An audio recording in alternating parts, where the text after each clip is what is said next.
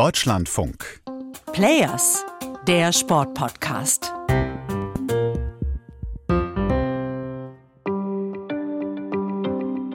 Ich habe in einem Interview gesagt, dass niemand bei Eintracht Frankfurt Mitglied sein kann, der dieser Partei, gemeint war die AfD, wählt. Ein Satz und von einem Tag auf den anderen war Peter Fischer Präsident von Eintracht Frankfurt in ganz Deutschland und weit darüber hinaus bekannt. Gefallen ist der Satz Ende 2017 in einem Interview mit der FAZ. Heute nennt er dieses Gespräch selbst ein legendäres Interview, das mich natürlich zum großen Feind der AfD gemacht hat.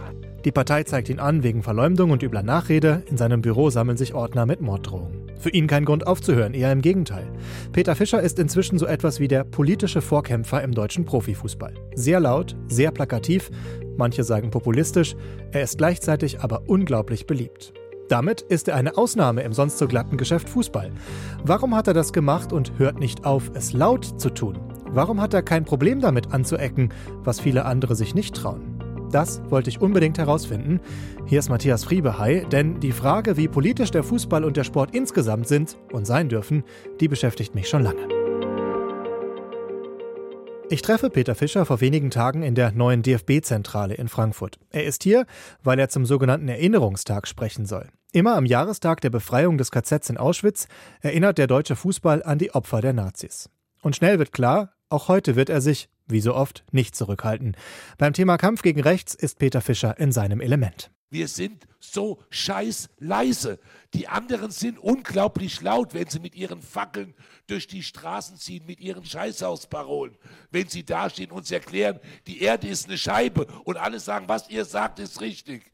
Wir sind leise, unsere Gesellschaft, ihr sind alle lieb und nett. Ihr müsst lauter werden.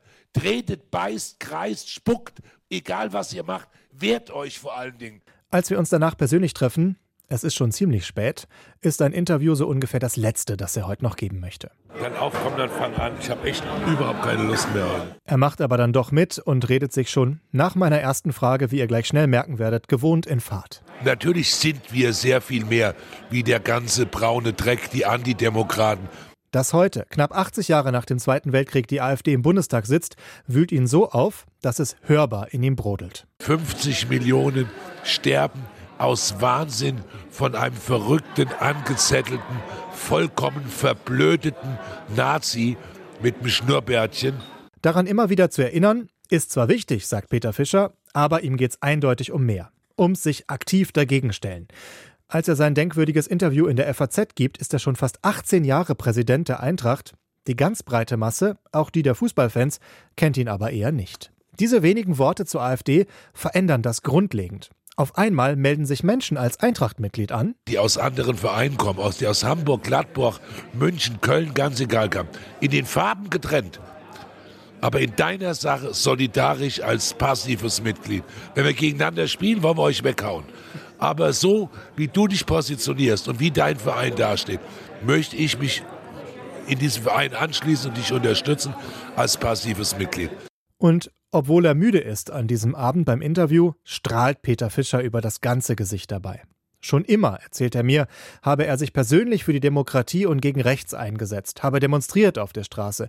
Es liegt ihm einfach am Herzen. Wenn ich gut bin, kann ich es nur aus Leidenschaft und letztendlich auch aus tiefer innerer Überzeugung und authentisch. Und Leidenschaft, egal was ich in meinem Leben gemacht habe, beruflich oder wenn es um Liebe oder um Frauen ging oder um irgendwas, nur mit Leidenschaft konnte ich und war ich gut. Und er hat schon einiges gemacht in seinem Leben. Werbekaufmann, Unternehmer, Inhaber von Boutiquen und Nachtclubs, Buchautor. Und seit 2000 Präsident der Frankfurter Eintracht und eben auch leidenschaftlicher Kämpfer auf dem politischen Parkett. Was aber passiert, wenn er sich so deutlich politisch positioniert, als Chef eines Fußball-Bundesligisten, das kommt dann auch für ihn selbst überraschend. Mir ist die Kraft und die Energie von Fußball oder von Sport im Allgemeinen schon sehr, sehr bewusst. Aber mir war natürlich nicht klar, dass man letztendlich auch in dieser Energie, in diesem emotionalen Umfeld, auch im heterogenen emotionalen Umfeld, andere für mich monsterwichtige Nachrichten und Botschaften platzieren kann, die seriös ankommen, die gehört werden und wo es Reaktionen und Veränderungen daraus gibt. Das habe ich dort gelernt. Nicht nur gelernt hat er, er zieht auch Kraft daraus. Eine Aufgabe sei es, von Berufung will er nicht reden, seine Stimme laut zu machen und immer und immer wieder diese für ihn monsterwichtigen Botschaften zu setzen. Warum er da so für brennt, wird mir klar, als er anfängt, von seinem jüngsten Sohn zu sprechen. Der spielt nämlich bei Maccabi Frankfurt Fußball, dem jüdischen Sportverein, bei dem aber alle willkommen sind, egal welche Religion sie haben. Hat natürlich auch damit zu tun, dass ihm das Talent für die Eintracht am Ende des Tages fehlt. Nicht, dass das verrutscht. Sagt Fischer über seinen Sohn. Und eines Tages, da hatte der Fragen nach einem Spiel mit Maccabi. Papa, warum beschimpfen die mich mit Scheiß Jude? Ich bin doch gar kein Jude. Papa, wie erkennt man denn einen Jude? Wie sieht denn ein Jude aus? Oder warum sind denn Juden böse? Und warum werden die denn gehasst? Was machen die denn, Papa? Wenn du sowas hörst, hast du ein bisschen Tränen in den Augen, zweifelsohne? Da muss ich auch schlucken, als ich das höre und denke darüber nach, wie ich wohl versuchen würde, Antworten zu finden, wenn meine Kinder mich das gefragt hätten. Peter Fischer erklärt seinem Sohn viel, versucht ihm auch die Grausamkeit der deutschen Geschichte näher zu bringen. Da stellen sich viele neue Fragen. Papa, das könnte auch so sein, die gehen irgendwie hin, alle Blonde sind scheiße oder alle Braunhaarige sind blöd oder sind böse oder sind Verbrecher. Es ist doch genauso willkürlich. Begriffe aus dem Kindermund, die Willkür. Und da lernt der Papa ein Stück weit raus, aber da merkt einfach auch der Papa, wie schwer die Aufgabe ist, Dinge zu transportieren und zu erklären.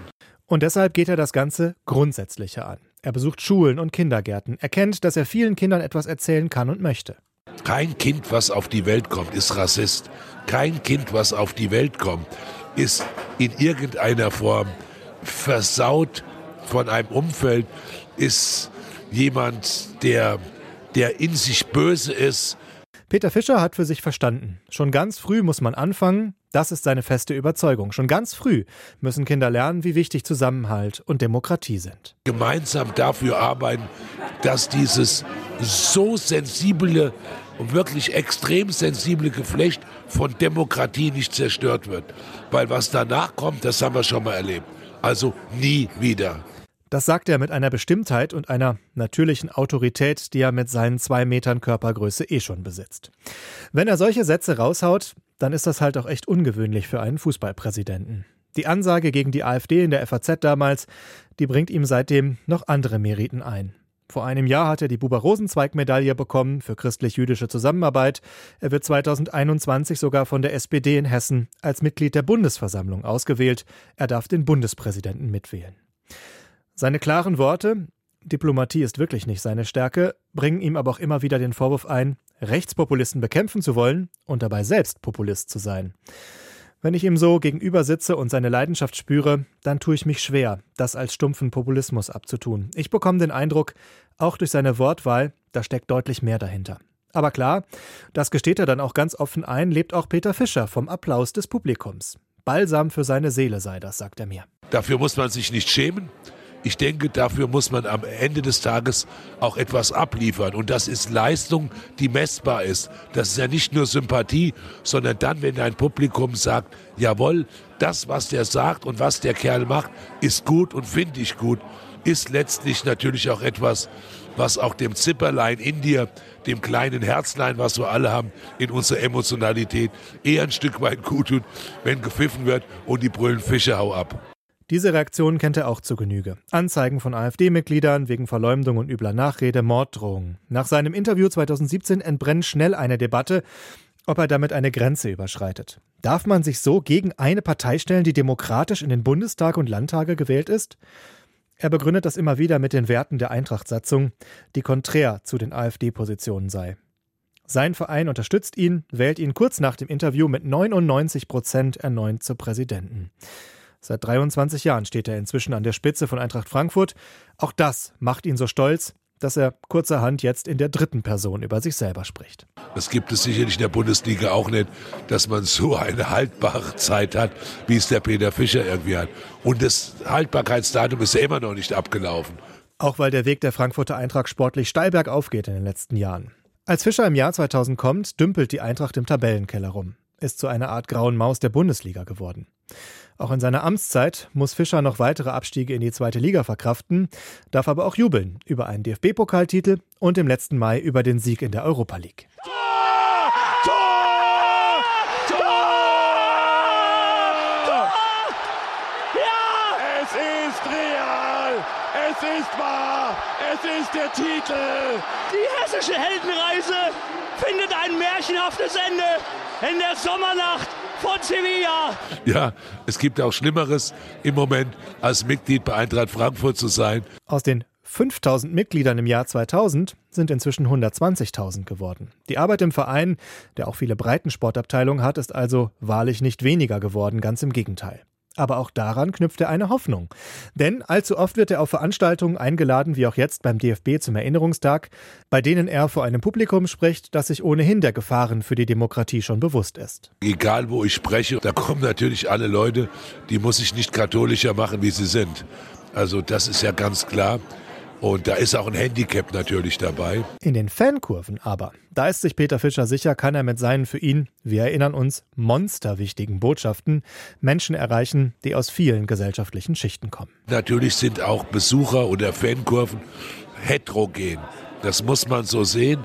Aber in der Gesamtheit über Energie und über auch die Faszination des Sportes und die Faszination letztendlich Fußball in einer Gemeinschaft zu erleben, können andere Themen auch einfach platziert werden und finden dort einen Boden, der auch mit dieser Energie weitergetragen werden kann.